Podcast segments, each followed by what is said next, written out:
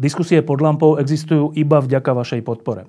Každú z nich sledujú 10 tisíce divákov, finančne nás zatiaľ podporujú stovky z vás.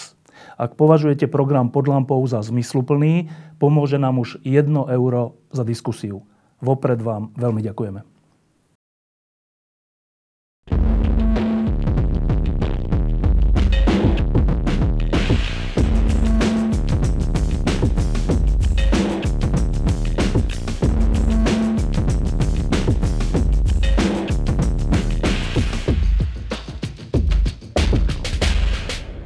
Tak toto, čo držím v ruke, je helma.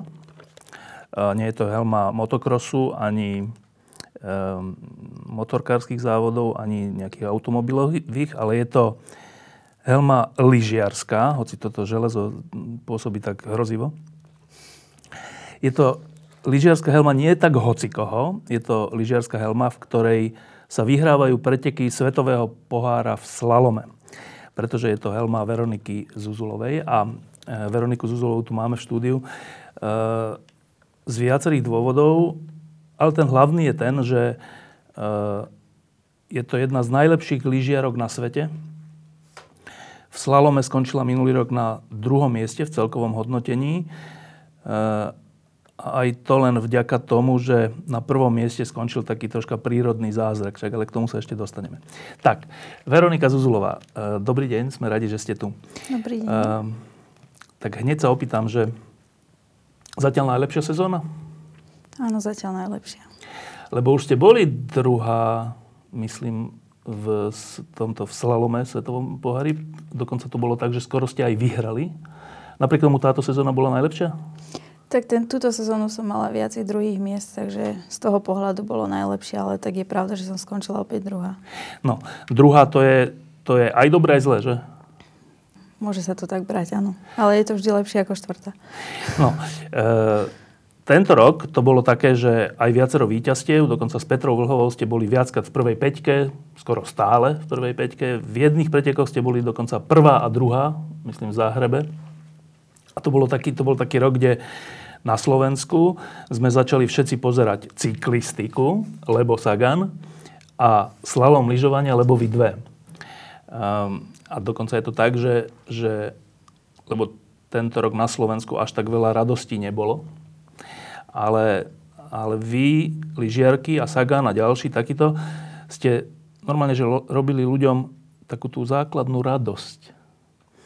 Um, čo je krásna vec, lebo ešte poviem jednu takú vecičku, že keď, keď zomrel Julo Satinský, tak, tak Fero Mikloško napísal alebo povedal takú vec, že takíto ľudia idú rovno do neba. Ja som sa opýtal, že prečo by išli rovno do neba.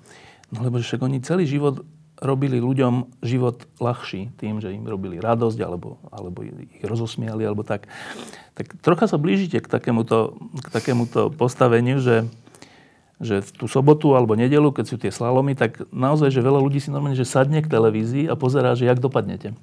Čo nebývalo v slalome alebo v, lyžia, v lyžovaní, tak um, skúsme sa troška dopátrať toho, že ako sa to podarilo. Tak ako sa stane z dievčaťa zo Slovenska, kde nie sú na to také podmienky, nie sú na to také peniaze, nie sú na to takí sponzory, jedna z najlepších slalomárok na svete. Čo preto treba urobiť? Jak to začne? Tak e, začne to tak, že na začiatku musia byť tí rodičia, ktorí ma priviedli vlastne k tomuto športu. Tatino robil ski alpinizmus, robil potom aj zjazdové lyžovanie, takže vlastne on ma k tomu doviedol a trénovala som v lyžarskom klube spolu s ním. To bolo ešte v Bratislave? Ešte v Bratislave, boli sme ski klub Bratislava. Ale čo, e, e, zase, že v Bratislave nie sú kopce. V Bratislave nie sú kopce, ale sú všade naokolo, takže trénovali sme veľa v Semeringu. Tým, že je to blízko, tak v e, Rakúsku? v Rakúsku vždy ráno sme išli a po tréningu sme sa vrátili domov. A takto sme chodili 4 krát do týždňa. Počkajte, uh, koľko ste mali vtedy rokov? Ja neviem. Keď ste začínali? Tak keď som začínala, keď som sa prvýkrát no. postavila no. na že som mala 3. Tri, no dobre, ale že... Toto otec... mohlo byť tak, keď som mala 7-8 rokov. No, a teraz otec, hovoríte, že bol ski alpinista, aj nejaký, nejaký zjazd, alebo čo robil. Ale nie na vrcholovej úrovni. Ski alpinizmus robil aj na vrcholovej úrovni. A, a lyžovanie? Lyžovanie tiež, ale iba na takej tej slovenskej úrovni. No, a teraz, že on si povedal, mám malé dievča doma, milé, že ho ide teda trápiť lyžovaním, aby sa stala majsterkou sveta, alebo niečo také?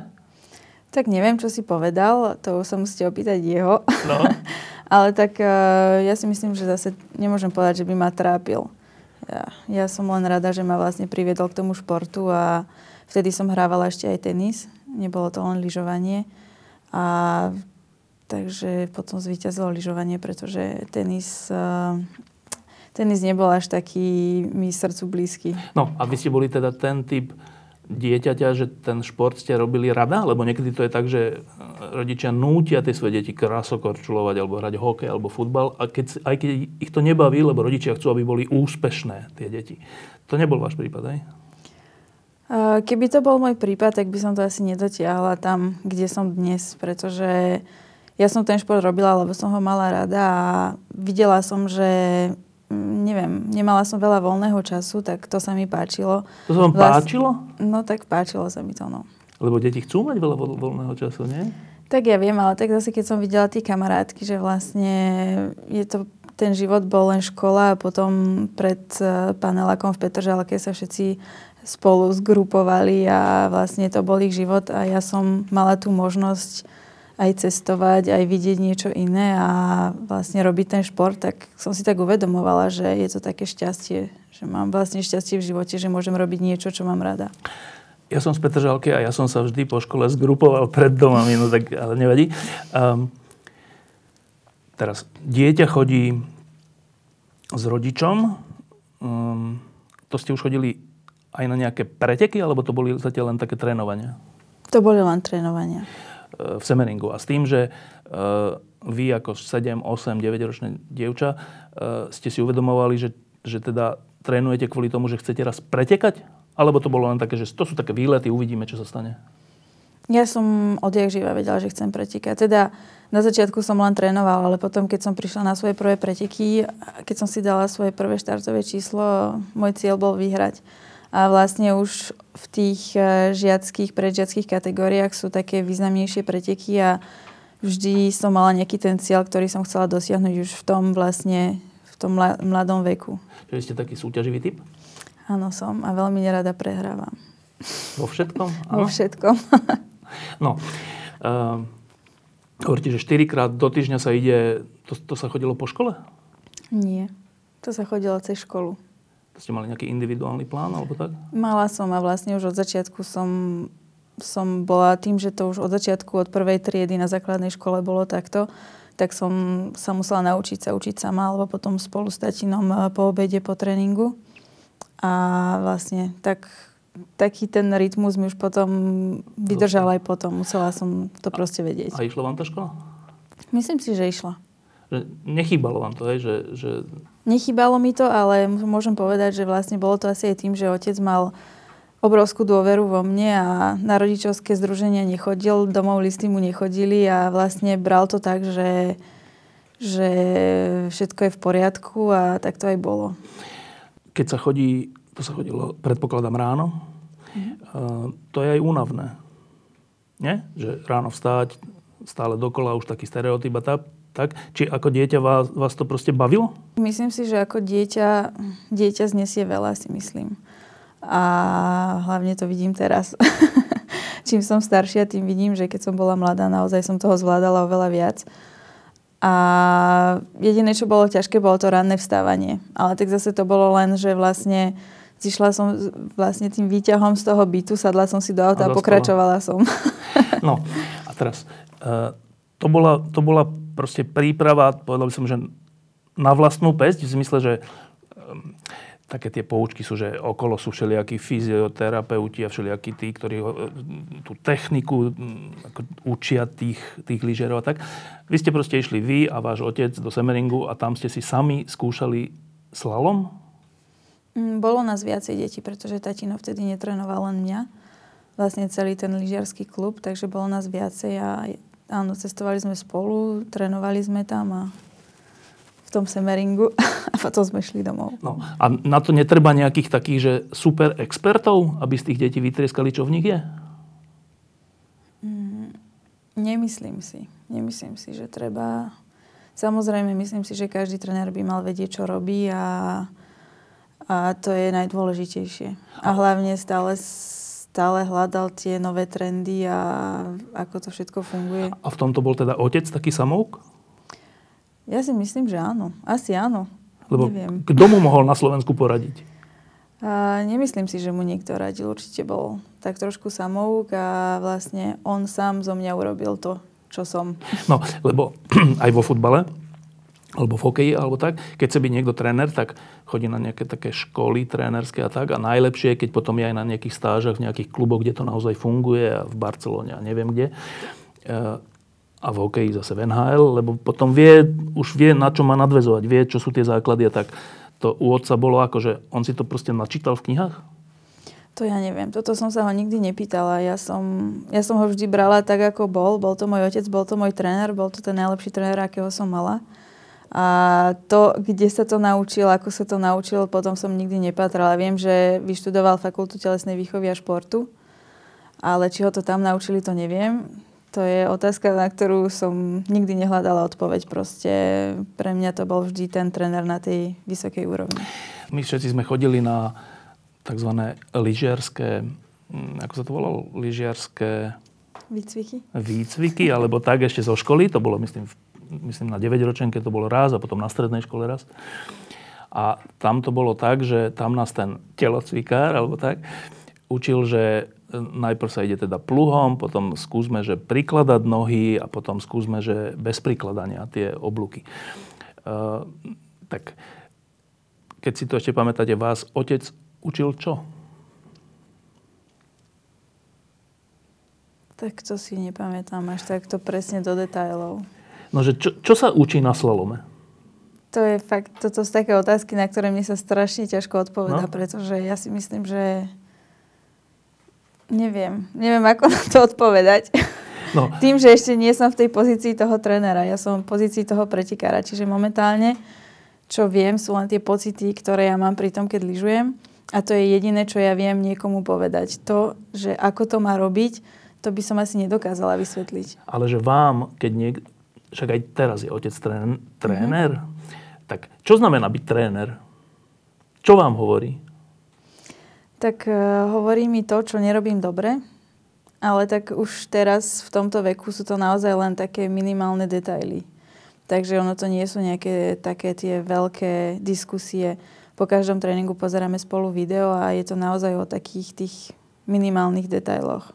No, nám hovorili ešte, keď si tak spomínam, na tej teda detskej úrovni, že nesmieš byť príliš zaklonený dozadu, ale ani príliš dopredu, lebo potom spadneš, alebo zle urobíš ten oblúk, alebo niečo také. E, toto všetko prebieha aj pri akože, naozajstných pretekároch, že vám hovoria, že ne, bola si príliš zaklonená, príliš predklonená, alebo tak? Tak hovoria nám to, ale zase toto sú také, také chyby, že ten pretikár To to, vie aj cíti sám, aj sám a vie, že keď je v záklone, tak to cítiť veľmi rýchlo, že je v záklone. Takže ono je to skôr o takých, o takých niekedy strategi, strat, strategických detailoch, pretože tie vlastne keď je tá prehliadka trate, tak nie je to o tom, že tréner ti povie, že tak tu musíš tak zatlačiť do toho oblúku alebo tak. Je to o tom, že niekedy na tej trati sú len tie strategické miesta, ktoré treba vidieť a niekedy ty sám ich nevidíš a keď máš otázku, tak ju položíš a vlastne vieš, že na to miesto si musíš dávať pozor. Ale nie je to, že by to bolo čisto len o technike. To často býva, že aj v telke, keď to hovoria pred tými slalomami, že, no, že tak tam sme boli, deň pre, to je deň predtým ten, tá prehliadka, alebo ešte aj v ten deň? V ten deň. V ten deň. Že, a čo na tej... Mm, vy si to prejdete? Aj reálne si to zjazdíte? Tu, tu, nie, iba si to pozriete. A čo, to, to vám pomôže? Tak pomôže. To určite by pomohlo viac, keby sme si ju mohli prejsť. To nesmie? nie, nesmie sa. No. Takže my vlastne si ju môžeme prejsť tú trať len bokom, takým sťahovaním. A je to práve o tom vidieť tie miesta, že vlastne tie kombinácie tých brán nie sú vždy rovnaké a kde sú zmeny rytmov a kde sú možno nejaké tie nerovnosti, kde sú nejaké vlny a kde treba naozaj... Pretože slalom nie je len o tom pustiť sa dole kopcom bez hlavo. Je to, niekedy treba použiť aj tú hlavu a treba rozmýšľať nad určitými miestami, ako ich prejsť.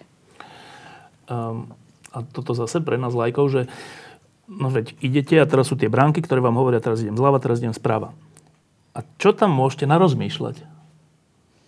Tak narozmýšľať práve to, že niekedy ten oblúk treba, treba nasadiť inak, niekedy... Že skôr zase točiť, neskôr zase točiť, takéto niečo? Nie, že skôr, ale tak niekedy tie brány sú ďalej od seba, takže to znamená, že ten oblúk treba ísť dlhšie na spodnej lyži, aby vlastne ten oblúk bol ideálny aj potom. Potom niekedy napríklad je určitá časť, kde sú brány postavené rýchlejšie, takže tam vie človek, že, že naberie rýchlosť a potom môže byť zmena rytmu, kde zase brána bude, ktorá bude viacej vysadená, takže tiež treba to tak trošku s rozumom prejsť. Že aby ste vedeli, kde prezvykli spomaliť alebo tak? No.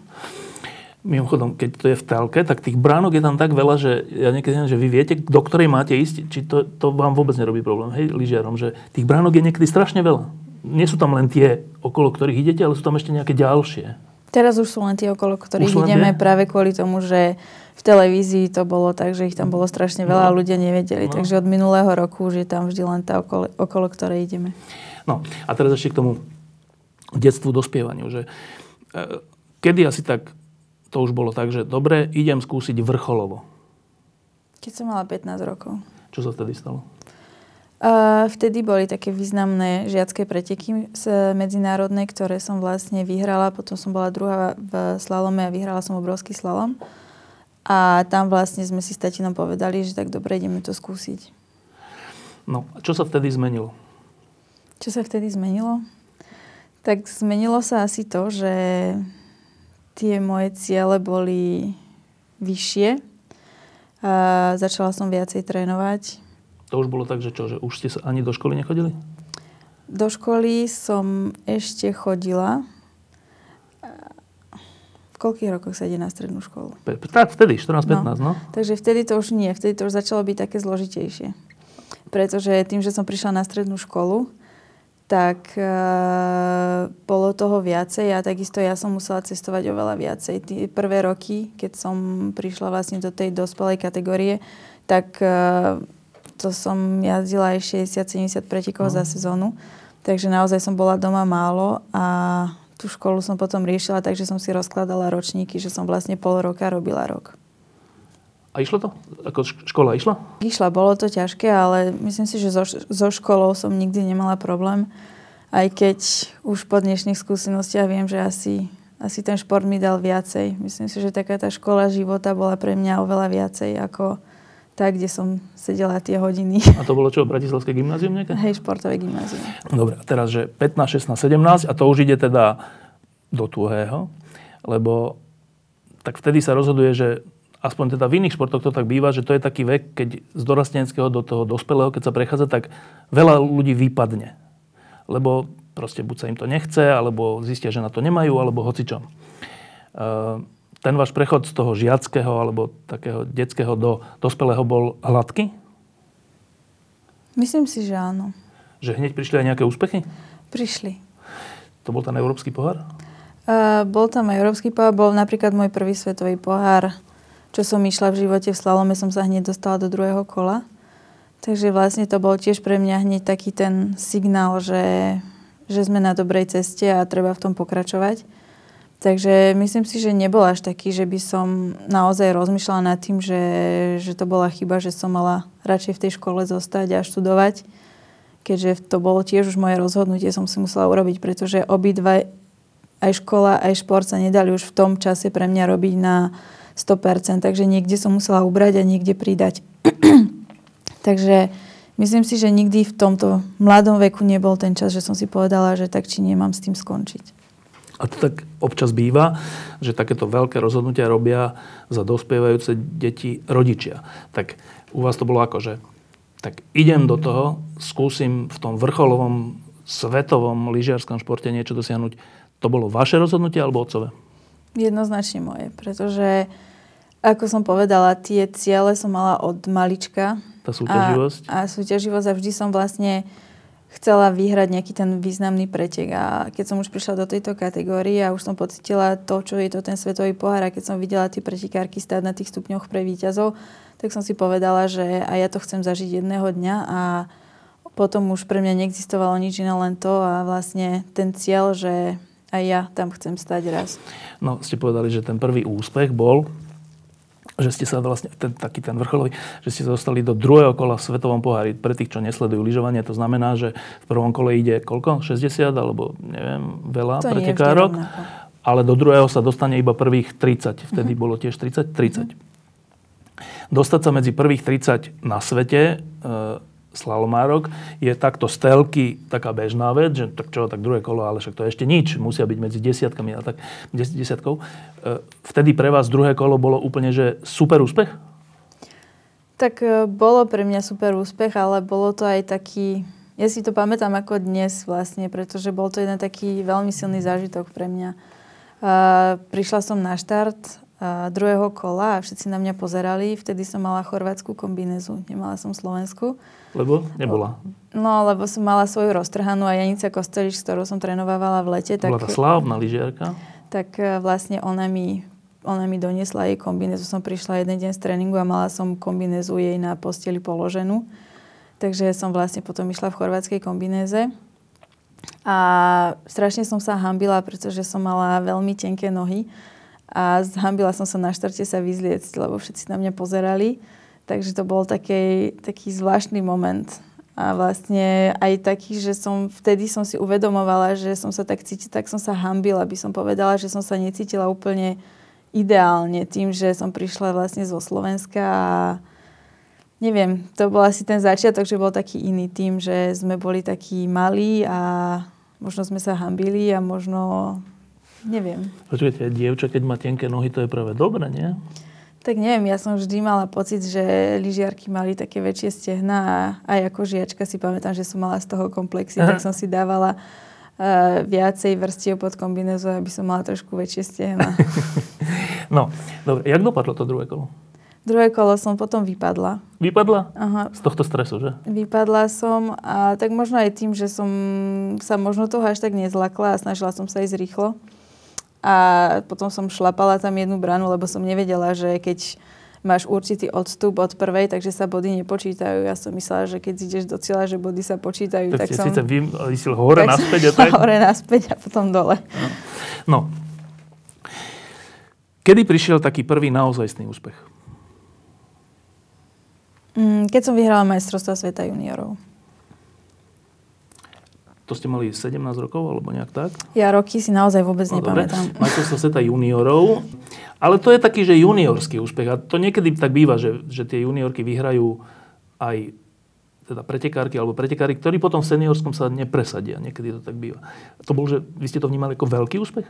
Vtedy áno, pretože dievčatá, s ktorými som bola na stupni pre výťazov, tak eh, boli dievčatá, ktoré potom dosiahli výsledky aj v... v áno. Ono to je, v lyžovaní to nie je práve tak. V lyžovaní aj tí, čo dokážu vyhrať eh, majstrovstvá sveta juniorov, sú vždy... Skoro vždy sú potom aj uh-huh. vo vrcholnej tej. E, No a ja som si to potom pozeral, že potom trvalo dosť veľa rokov, kým ste vyhrali prvý slalom svetového pohára, 8 rokov, alebo neviem, 10 rokov. Že strašne dlho. Pričom, keď teraz pozeráme e, slalom, tak Šifrinová, ktorá je taký zvláštny zázrak, e, začínala, začala vyhrávať, keď mala 18 rokov, alebo že to je ako, že sú športy, kde ten športovec musí dozrieť a je, napríklad cyklistika je taká, že v 20 väčšinou ešte nevyhrávajú, musia mať 25, 7, 8, 30. V lyžovaní je to ako, že, že musíte dozrieť, alebo, alebo to je úplne individuálne, že niektorá musí a niektorá nemusí. Ja si myslím, že je to určite dosť individuálne. Sú lyžiari, ktorí vlastne až na konci kariéry dosiahli tie najväčšie úspechy a sú športovci, tak ako, sú, sú lyžiari ako Šifrin, ktorí vlastne už od 18 rokov e, vyhrávajú a sú vlastne medzi najlepšími. Teraz ten progres vo vašom prípade, ktorý je teda ten, že trvalo roky, kým ste sa dostali úplne na ten teda top vrchol, ten progres vy vnímate? Svoj progres, že vtedy ste, chodili, vtedy ste teda lyžovali v niečom horšie a dnes v niečom lepšie? To, to človek cíti? Tak ja si myslím, že to bolo skôr, skôr tým, takým tým zázemím. A takisto tými, tým neporiadkom a tým zlom, čo bolo okolo mňa. tak si myslím, že to bolo možno to, že vlastne musela som sa niekde predrať tým všetkým a vlastne teraz už e, na jednej strane ma to možno posilnilo, takisto som mala dosť veľa zranení. A, takže asi to bude aj tým, že vlastne nikdy ten priebeh nebol taký ideálny a takisto ako som povedala na začiatku, že v tom svetovom pohári sme boli takí že sme sa museli doprosovať druhým, trénovať s nimi, s tými veľkými týmami a snažiť sa k ním dostať. A vlastne teraz, teraz je to všetko, teraz naozaj sa môžem sústrediť len na ten šport a mám okolo seba profesionálov, vlastne celý môj tím a je to radosť lyžovať. tak možno aj preto tie výsledky sú iné. A zase, že ste použili slovo, že zázemie, že ako keby ten kúsok, čo chýbal medzi desiatým miestom a prvým miestom, do veľkej miery rozhoduje nejaké zázemie. Zase pre nás, ktorí nie sme profesionálni lyžiari. Čo si pod tým máme predstaviť? Tak samozrejme, zázemie na jednej strane najdôležitejšie je rodina, pretože to je to zázemie, ktoré či sa darí, či sa nedarí, stále je tu. To ste mali. To som mala. Ale tak e, možno zo strany Slovenskej lyžiarskej, vtedy Slovenského lyžiarského zväzu po niektoré roky to nebolo úplne ideálne. Ale čo? Myslím si, že tie vzťahy, tie, tie medziludské vzťahy neboli až také, ako by mali byť a bolo to asi aj tým. Ale tak e, to ja už nechcem veľmi komentovať. Ako beriem to tak, že asi to tak malo byť a možno aj vďaka tomu som teraz tam, kde som a myslím si, že mi to možno pomôže aj do budúcnosti. No, jedna vec sú vzťahy, ale uh, ja som trocha tak mal pocit, že zázemie, že v zmysle, že uh, letné sústredenia na ľadovci alebo proste niečo, že tréno, jak ste hovorili, že museli ste sa doprosovať toho, aby ste s tými najlepšími týmami trénovali, že toto pri iných pretekárkach, švédkach, rakúšankách a tak je automatické, hej? že tí, tieto majú od tých 18 rokov automaticky a vy ste to nemali. Lebo čo? Tak, uh, tak lebo to nebolo ideálne. no lebo, ale ne, teraz nemyslím, že aby ste... Jasné. Čo ste nemali? Že tie tréningy letné na ľadovci ste asi mali. Jasné. Nemala som ten profesionálny tým, čo mám teraz. Nemala som uh, profesionálneho servismana, nemala som, teraz trénujem uh, vlastne za posledných 5 rokov trénujem vo veľkom týme, vlastne spolu s francúzským týmom, takže to som nemala nikdy a takisto takú tú konkurenciu vtedy. Možno keby Peťa prišla, keď som mala 16 rokov, možno by sme boli úplne, možno by to bolo úplne ideálne, pretože uh, Uh, je to iné trénovať stále s niekým. Keď som bola sama, tak vlastne tie tréningy sú o tom, že sa nemám ani s kým porovnať. A ja to cítim, že na tréningu, keď mám tú konkurenciu, tak mi to veľmi pomáha. Dobre, čiže, čiže napriek tomu, že vám, že vám teda chýbalo to zázemie, tak nejak ste sa, nejak ste napredovali. Však ono to nebolo tak, že by ste nemali žiadne úspechy, ale nebolo, ne, nebol ten, ten, ten tá čerešnička na torte, teda to víťazstvo. A to víťazstvo prišlo v 2012, to už ste mali 28 rokov, alebo tak. Čo rozhodne o tom, že z pretekárky, ktorá býva občas tretia, druhá, niekedy piata, tak raz vyhrá. A potom aj viackrát vyhrá. Čo o tom rozhodne? Ťažko povedať, čo o tom rozhodne. Je to nejaká psychická vec? Nemyslím si, že to je... Určite je to svojím spôsobom aj psychická vec.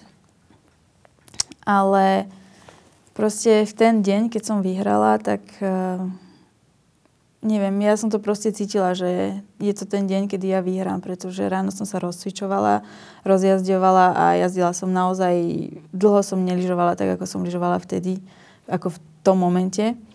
A jednoducho každé moje víťazstvo, ktoré som získala, tak bolo také, že som sa ráno zobudila a vedela som, že vlastne to až tak? dnes vyhrám. A napríklad minulý rok, keď som vyhrala tie dva slalomy za sebou, tak uh, ten prvý slalom, čo som vyhrala, prišla som na prehliadku prvého kola a hovorím tatinovi, tak, tak dnes nemusíš mi ani nič hovoriť a jednoducho vedela som, že, že to bude ten deň. Preto sa to pýtam, lebo keď som dávnejšie robil rozhovor s Marianom Vajdom, ktorý je teda tréner Djokoviča, tak ten rozhovor som s ním robil vtedy, keď sa Djokovič stal číslom 1. ako deň potom, pod, myslím, že vyhral nejaký Wimbledon, alebo čo to bolo. A stal sa svetovou jednotkou. A som sa opýtal, že no, však dlho ste sa o to snažili obidvaja, ale nedarilo sa to, že te, predtým bol na French Open v semifinále vypadol a tak. Stále mohol sa stať to jednotkou, ale nestal sa. A som sa opýtal, že na, čo o tom rozhodne? To je, to je nejaká psychická vec, alebo čo to je? On povedal, že to je že čisto psychická vec, v tenise teda, mm-hmm. že to je v hlave, že tí tenisti, tí prví desiatí vedia to isté. Akože oni vedia to isté. Na tréningu, keby ste ich pozreli, tak úplne rovnako vedia vynikajúce pecky dávať údery a tak. Ale že ten, tá jednotka dvojka, jednotka, to sú tí, ktorí okrem toho ešte majú to odhodlanie, že ja budem proste jednotka. Že ja to proste, ja to proste urobím. A keď prehrali ten, ten French Open, tak, tak išli v aute a o tom presne sa rozprávali, že počúvaj, tak chceš byť tá jednotka? A on, že áno. Tak budeš ňou? Áno. A potom sa ňou stalo. Že to je nejaké až rozhodnutie. To nejde o to, že v, tej jedno, v tom jednom zápase, jak zahrá, ale že niečo, niečo, niečo v hlave. Uh-huh. Tak je to niečo také aj v, aj v lyžovaní? Myslím si, že určite áno. Určite áno, ale zase je to aj tak, že musíš sa aj ty na to cítiť. Nemôže to byť, že sa zobudíš jedného dňa a vieš, na akej úrovni si a povieš si 40 na svete a povieš si, tak zajtra budem svetová jednotka. No nie, Takže no Takže je to určite je to aj o tom a je to, je to určite taký pocit, že je to o tej psychike. A v lyžovaní si myslím, že je tiež veľmi dôležitá, pretože lyžovanie je šport, kde vlastne tá jazda trvá maximálne minútu každé kolo a musíš sa vedieť na to skoncentrovať na 100%, pretože jedna malá chyba, jedno malé zaváhanie je po všetkom, takže uh, určite to môže byť aj tým. A to ma úplne, táto vec ma úplne zaujíma v tom, že uh, keď je niekto desiatý a tak, je to všetko úspech. Je, však to je úspech desiatý na svete. Však to je že strašná konkurencia a byť desiatý alebo 15. aj v druhom kole, však to je strašný úspech. Ale že byť prvý, druhý, tretí je ešte niečo iné. Že to je, že medzi najlepšími na celom svete. To je až také, že človek sa to až zlakne že ja chcem byť medzi najlepšími na celom svete? Tá vaša súťaživosť zamedzila tomuto pocitu, tomu, tomu zlaknutiu toho, sa z toho? Ako čomu? Že, však, čo to tu ja chcem? Ja chcem byť prvá na svete? Um, nemyslím si, že, že by to bolo tak, že by som sa toho zlakla. A hlavne, ja vlastne už keď som bola prvýkrát na pódiu, tak ten pocit, čo človek zažíva, tak uh, ja si myslím, že som skôr išla za tým. A určite môjim cieľom vždy bolo byť medzi najlepšími, ale vždy som to brala tak, že beriem to aj kvôli tomu pocitu, pretože jednoducho, keď sa postavím na to pódium, tak ten pocit to sú pre mňa momenty, ktoré doteraz som nikde inde v živote nezažila a vlastne aj kvôli tomu to robím. A neviem, sú to pocity, ktoré si myslím, že emócie a všetko to, keď prídete do cieľa, po prvom kole ste prvý, prídete do cieľa a vidíte to zelené číslo, tak proste je to niečo, čo sa nedá opísať. A to je taký ten pocit, že celá tá 20-ročná námaha stála za to? Určite, určite áno a ani sekundu som nikdy nerozmýšľala nad tým, že, že by som niečo lutovala. Aj keď viem, že nebolo to nikdy ľahké a takisto kvôli zraneniam, ktoré som mala, ale tak boli aj momenty, kedy som si rozmýšľala nad tým, že či, či v tom mám pokračovať a hlavne pri poslednom zranení. To bolo ako taký, taký, taký prvýkrát som si naozaj dala tú otázku, že či to naozaj nemám zabaliť. Ešte k tomu, ešte k, to, k pocitom, že um, snažím sa byť najlepší na svete. Robím preto všetko. Otec preto robí všetko. Obetovala som tomu všetko, školy, život a tak. A vidím, že tie moje súperky majú úplnú podporu tých svojich krajín, tých svojich lyžiarov, lyžiarských federácií a tak, a ja nie. A teraz asi väčšina ľudí by, by skončila v takom sebalutovaní, že no tak čo mám robiť, proste ja mám takýto osud, nestoja za mňou tá, tá moja federácia, nemám na to podmienky a musím, za to, musím si ich sama boj, vybojovať a tak. Začne sa človek lutovať. Zdá sa, že vy ste sa nezačali lutovať, ale že, že ste sa zaťali a povedali ste si, že ja to dokážem aj bez toho. Um, ani trocha ste sa nelutovali? Nie. A možno aj keď som sa lutovala, tak som sa možno lutovala len chvíľu, ale len sama pre seba. Nikdy som nikomu nedala pocítiť, že by som sa lutovala. Ale nemyslím si, že by som sa lutovala. Brala som to skôr tak, že jednoducho jednoducho ja mám svoje ciele a za nimi si pôjdem, aj keby sa neviem, čo stalo a jednoducho niekto druhý ma nemôže zastaviť, alebo niekto proste, jediný, kto ma môže zastaviť, som ja sama sebe vlastne. No, my keď sme to tak z boku sledovali, tak popri tom, že sme sledovali tie slalomy a mali sme radosť, keď sa vám darilo a keď ste niečo vyhrali a tak, dokonca prvé dve ste boli, tak paralelne k tomu sme sledovali vyjadrenia tu doma, ktoré boli v jednej chvíli, mňa to až tak zamrazilo, že v jednej chvíli bolo také vyjadrenie, že keď nepo, nepodpíšete nejaký štatút či čo, tak vám naša lyžiarska federácia zakáže štartovať na svetovom pohári. A to som si hovoril, že čo? Že tak po, po 100 rokoch tu máme, že dve lyžiarky, ktoré sú medzi prvými piatimi, čo je neuveriteľná vec. Neuveriteľná. To je, ja keď som bol malý, tak vtedy bol taký rakúsky lyžiar, že Franz Klamer. To bol taký strašný zjazdár, všetko vyhrával a tak. A som si hovoril, že tak to, to my nemôžeme nikdy mať, tak nemáme Alpy a tak, ale že keby niečo také sme mali. A my to teraz máme vo vás dvoch. A, a, v, a presne v tom čase, keď to máme, tak voči vám je takáto vec, že keď niečo nepodpíšete, nejakú formalitu, tak nebu, nebudete môcť štartovať, som si to sa hádam na svete nestalo v žiadnej krajine, ale dobre, však nakoniec sa to ani nestalo, ale, ale že ja som mal pocit, že to je že strašné. Že to je že strašné. Že to sa môže stať len u nás Vás to nenahnevalo? Tak neviem, či ma to nahnevalo. To je už... Ja už o tom strašne nerada rozprávam, pretože už mám toho asi dosť. Ne, nechcem tie detaily, ale že ten pocit. Ale ten pocit, samozrejme, že ten pocit je, keď sa snažíte niekde ísť a vidíte, že ten váš úspech niekomu strašne vadí, tak e, určite to nie vždy je príjemné, ale tak uh, myslím si tým, že sme dve a ten problém uh, vnímame dve spolu, tak myslím si, že o to sme silnejšie, pretože uh, myslím si, že niečo také nás len tak nezastaví už teraz. Uh, pre nás je dôležité to, že vlastne náš vzťah je výborný. Mám pocit, že aj to nám niekedy už ľudia závidia a snažia sa hľadať problémy, kde nie sú pretože je to také nezvyčajné, že vlastne sme rivalky, ale v súkromí sme naozaj ľudia, ktorí si spolu rozumejú a každá sa tešíme z toho z úspechu tej druhej. To je Petrou Vlhovou, áno. S Peťou. A myslím si, že to nás robí aj takými silnými a tým, že sme odolnejšie voči všetkému ostatnému. No, tak teraz vyskúšam troška vašu odolnosť, dobre? Lebo poviem vám dva citáty, ktoré po, po, popri, tom, popri tej hrozbe, že, že vás teda nepustia na svetový pohár, sa ešte udiali dva také citáty, ktoré ma nie že zamrazili, ale to som sa už začal smiať. Tak prvý.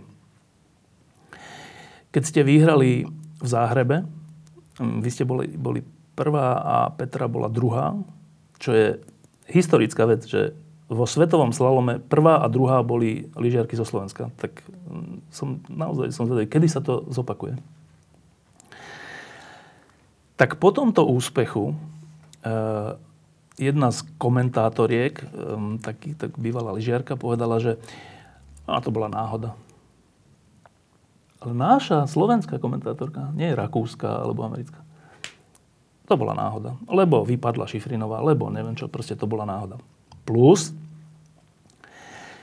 navyše, že keď, ke, kým budú tieto dve, teda vy z Vlhovo, takto úspešné, tak to vlastne ako keby nášmu lyžovaniu škodí, lebo nebudú vyrastať ďalšie. Toto som si normálne že prečítal. No, že tak to není možné. To, to, to, čo to je prekleb? Alebo... Nie, nebol to pre... To naozaj tak bolo. Dobre, tak predpokladám, že vy takéto vyjadrenia čítate, lebo však asi čítate o, o lyžovaní po pretekoch a tak. Ako sa vám to číta? Tak e, keď mám pravdu povedať, tak už som to ani nečítala. Pretože... Ale viete o tom? Samozrejme, že sa to ku mne dostalo. No. dostalo sa to ku mne a ako reagujem, tak už sa na tom len zasmejem. Čo si s Peťou o tom hovoríte?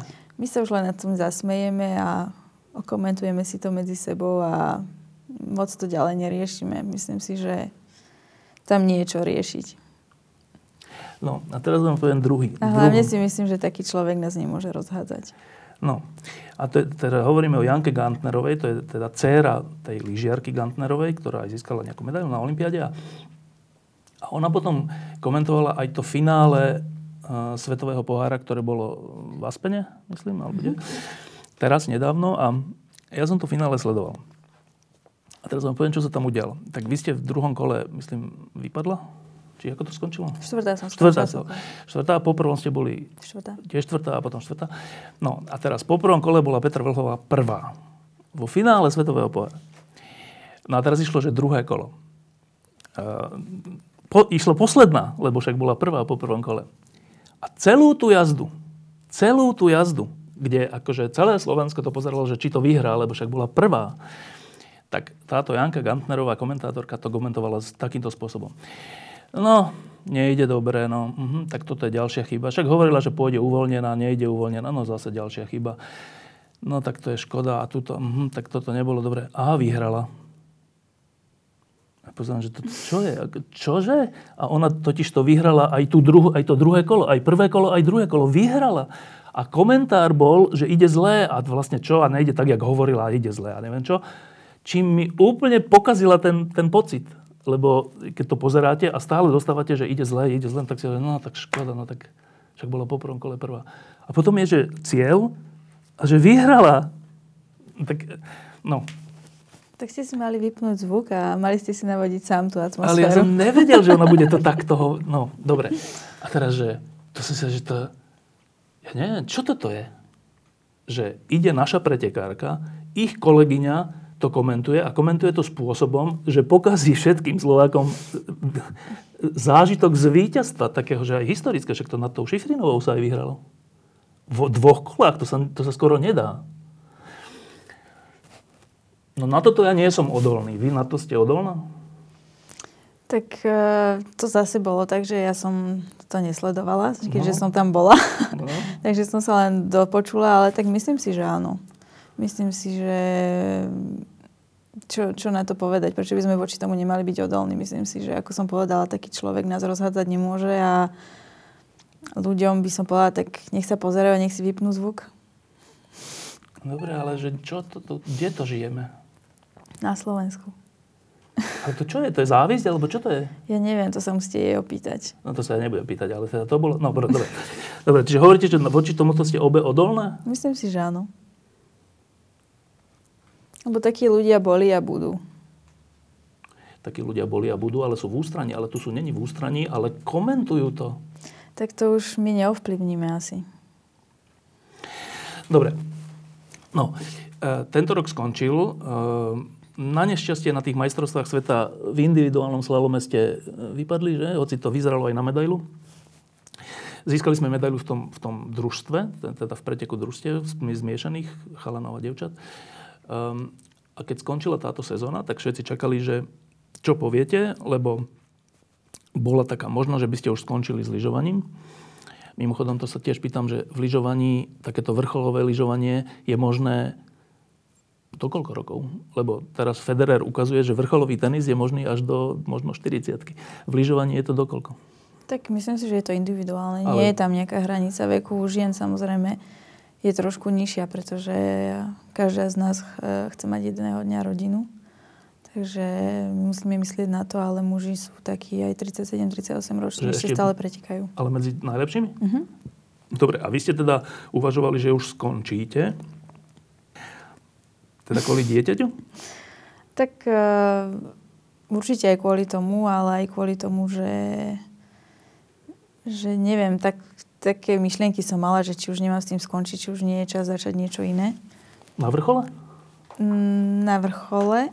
Tak ja som vždy bola zastancom toho, že chcem skončiť na vrchole. A, ale tak potom som mala taký, taký signál som dostala, že vlastne ešte nie je ten čas a že ešte, ešte môžem ísť vyššie a ešte sa chcem zlepšovať a ešte chcem lyžovať rok. Aký signál?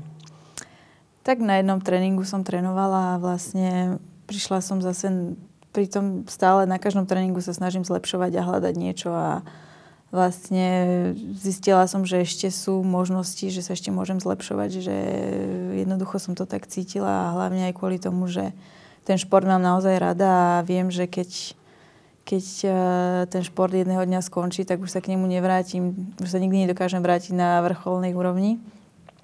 A, a myslím si, že na ten život potom môžem ešte počkať jeden rok.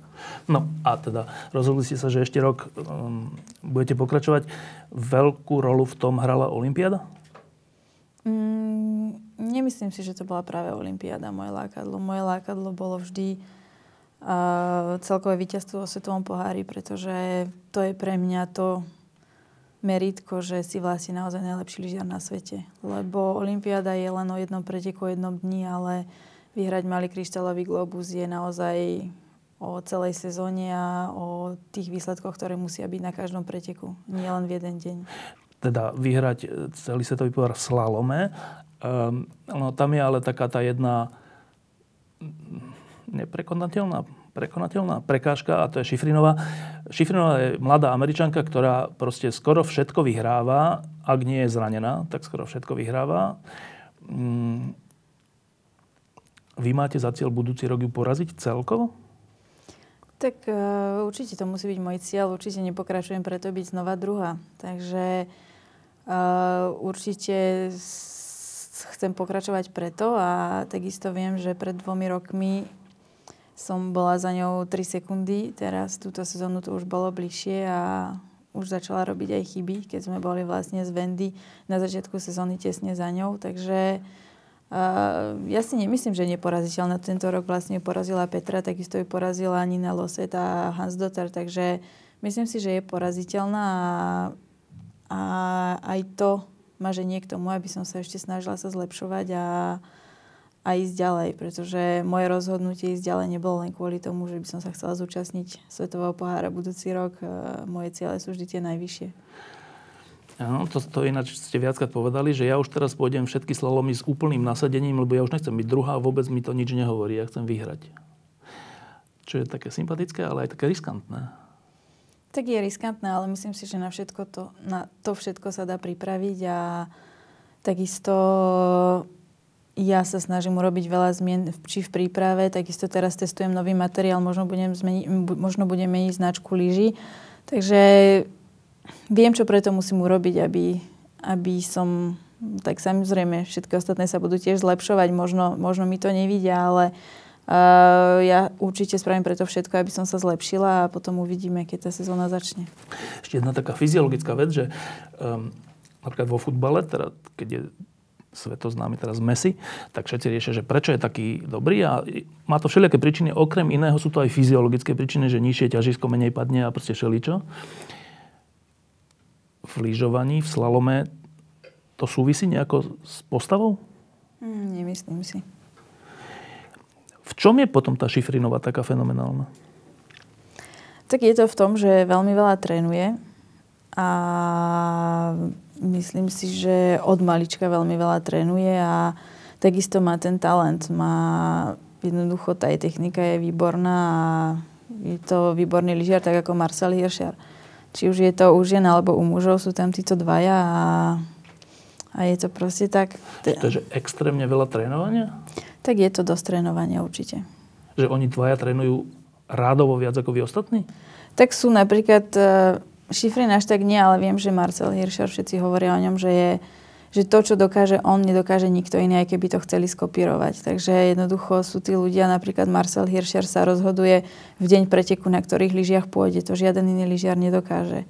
Takže myslím si, že určite títo dvaja sú, sú vynimoční, ale tak aj Marcel Hirscher, bol minulý rok porazený. Takže ja si myslím, že tí ostatní pretekiari sa ne, nesnažia sa zmieriť s tým, že sú dobre sú tam a akceptujem, že ma porazí každý rok. Takže myslím si, že každý, každý z nás sa snaží sa zlepšovať a vlastne skúsiť ich poraziť. A skúsiť poraziť Čifrinovú na, na budúci rok znamená, že budete toľko trénovať ako ona? Toľko určite nie, pretože ja už to nemôžem dovoliť v mojom veku. A hlavne si myslím, že až toľko trénovať už nepotrebujem. A bude to skôr o kvalite, nie o kvantite. A myslím si, že začnem lyžovať trošku neskôr. Kvôli tomu, že... Ako sezónu? Uh-huh. Ja, m, tre, prípravu. Pretože jazdím len jednu disciplínu a ja som veľmi rýchlo potom pripravená na tú sezónu. Takže určité zmeny budú a vlastne tak by som povedala, že tento rok to nechali tak trošku na mňa a na moje skúsenosti a aby som si ja vlastne povedala, že čo potrebujem, čo chcem, takže bude to taká, taká moja sezóna. Teraz tá ďalšia? Mm. A súčasne posledná? Mm-hmm. Definitívne? Mm-hmm. Áno. no, tak e, to je, že od povedzme 6 rokov je to 25 rokov, 26 rokov, 27 rokov intenzívneho lyžovania keď som rozprával s hokejistami, ktorí, ktorí končili v NHL, čo bol Mišo Hanzus, Miro Šatan a tak, tak som sa ich na to pýtal, že vy ste ale celý život vlastne strávili v tých halách a na a na tréningoch a v zápasoch a cestovaním za tým. A či vám tým niečo neušlo? A oni mi povedali, že naopak. Že im to oveľa viac dalo, než keby žili normálny život. U vás? Tak u mňa je to jednoznačne určite tak. Myslím si, že ten šport ma veľmi naučil. Naučil ma disciplíne. A takisto si myslím, že naučil ma komunikovať s ľuďmi, naučil ma reči.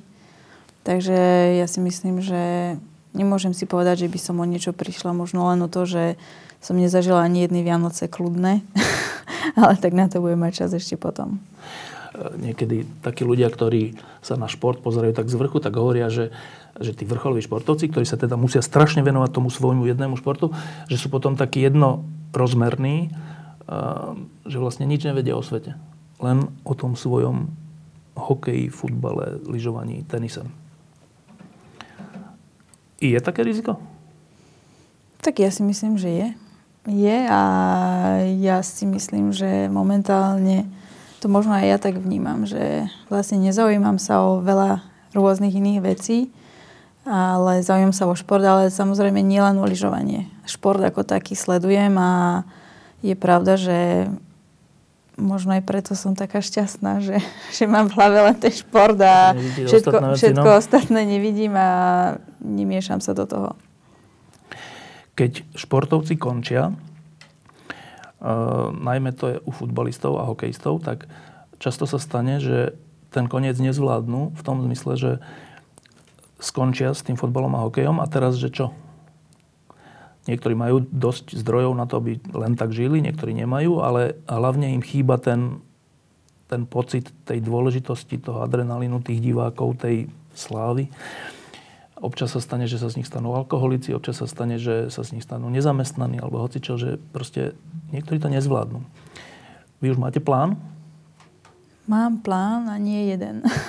že čo po lyžovaní? Začnem niečo robiť. E, plánov mám viacej, možností mám viacej, ale o tom ešte teraz nechcem hovoriť. E, určite môj prvý plán bude dokončiť moju knihu, ktorú... Knihu? Mhm.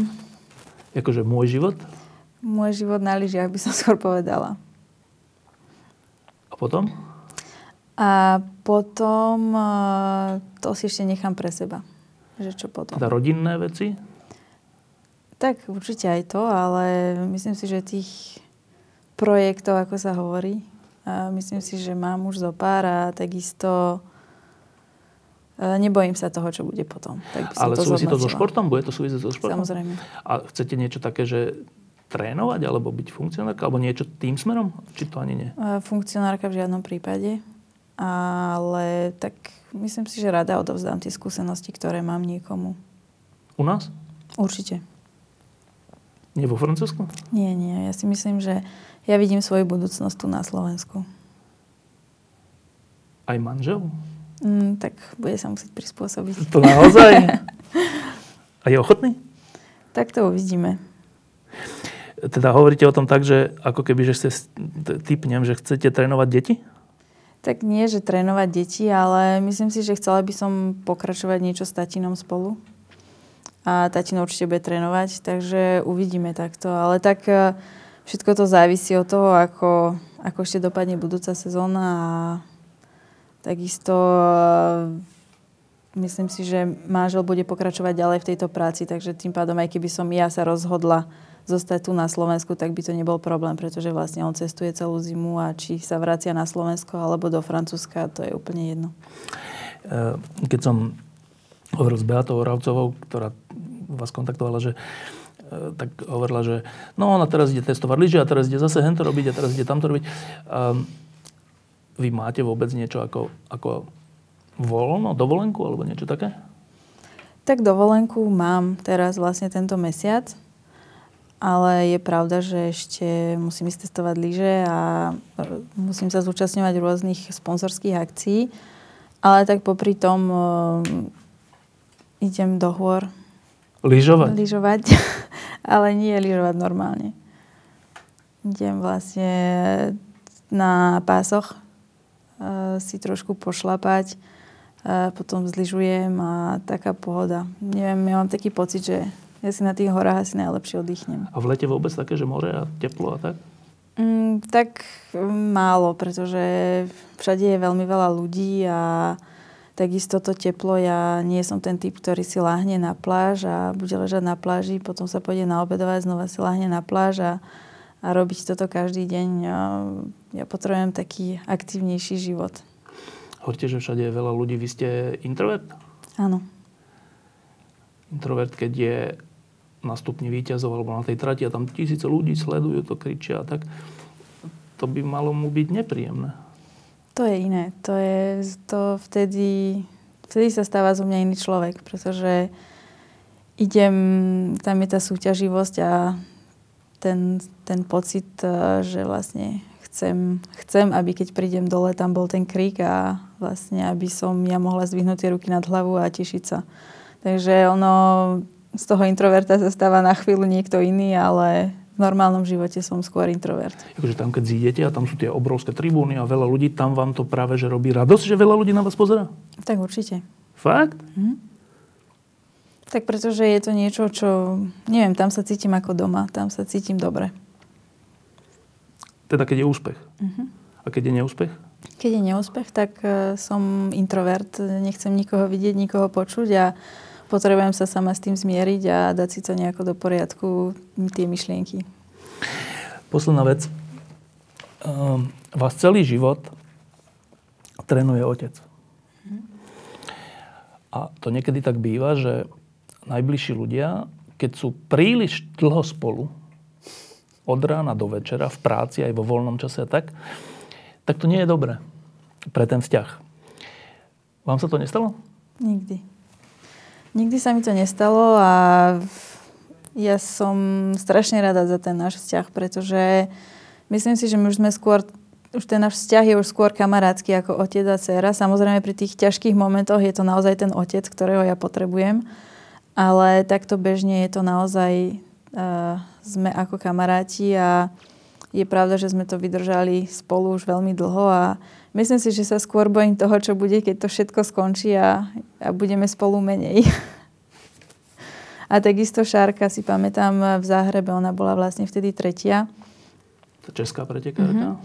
A predtým, ako sme čakali pred stupňom výťazov, tak mi hovorí, že že je to tak úžasné, keď som ťa videla pred druhým kolom a videla s tatinom, lebo ja vlastne tatino je tá posledná osoba, ktorú vidím predtým, ako idem na štart. Tak mi povedala, že je to úžasné vás vidieť, že, že vlastne, že ste to ustali všetko a že ste ešte stále spolu, tak normálne mi až slza vybehla, pretože určite by som jej prijala to isté vlastne, lebo ona to mala trošku zložitejšie. Ale tak uh, je pravda, že, že my sme ustali všetko a, a ten náš vzťah je určite krásny. No, vrátim sa k úvodu, že k tomu Ferovi Mikloškovi, že takíto ľudia idú rovno do, do neba, ktorí robia veľa ľuďom radosť. Tak ja, napriek tomu, že vy aj s Petrou čelíte tomu, že aj takej závisti, aj tomu všetkému, čo sme rozprávali, že komento, ľudia, ktorí komentujú vaše víťazné jazdy, hovoria, že idete zle. No, výborne.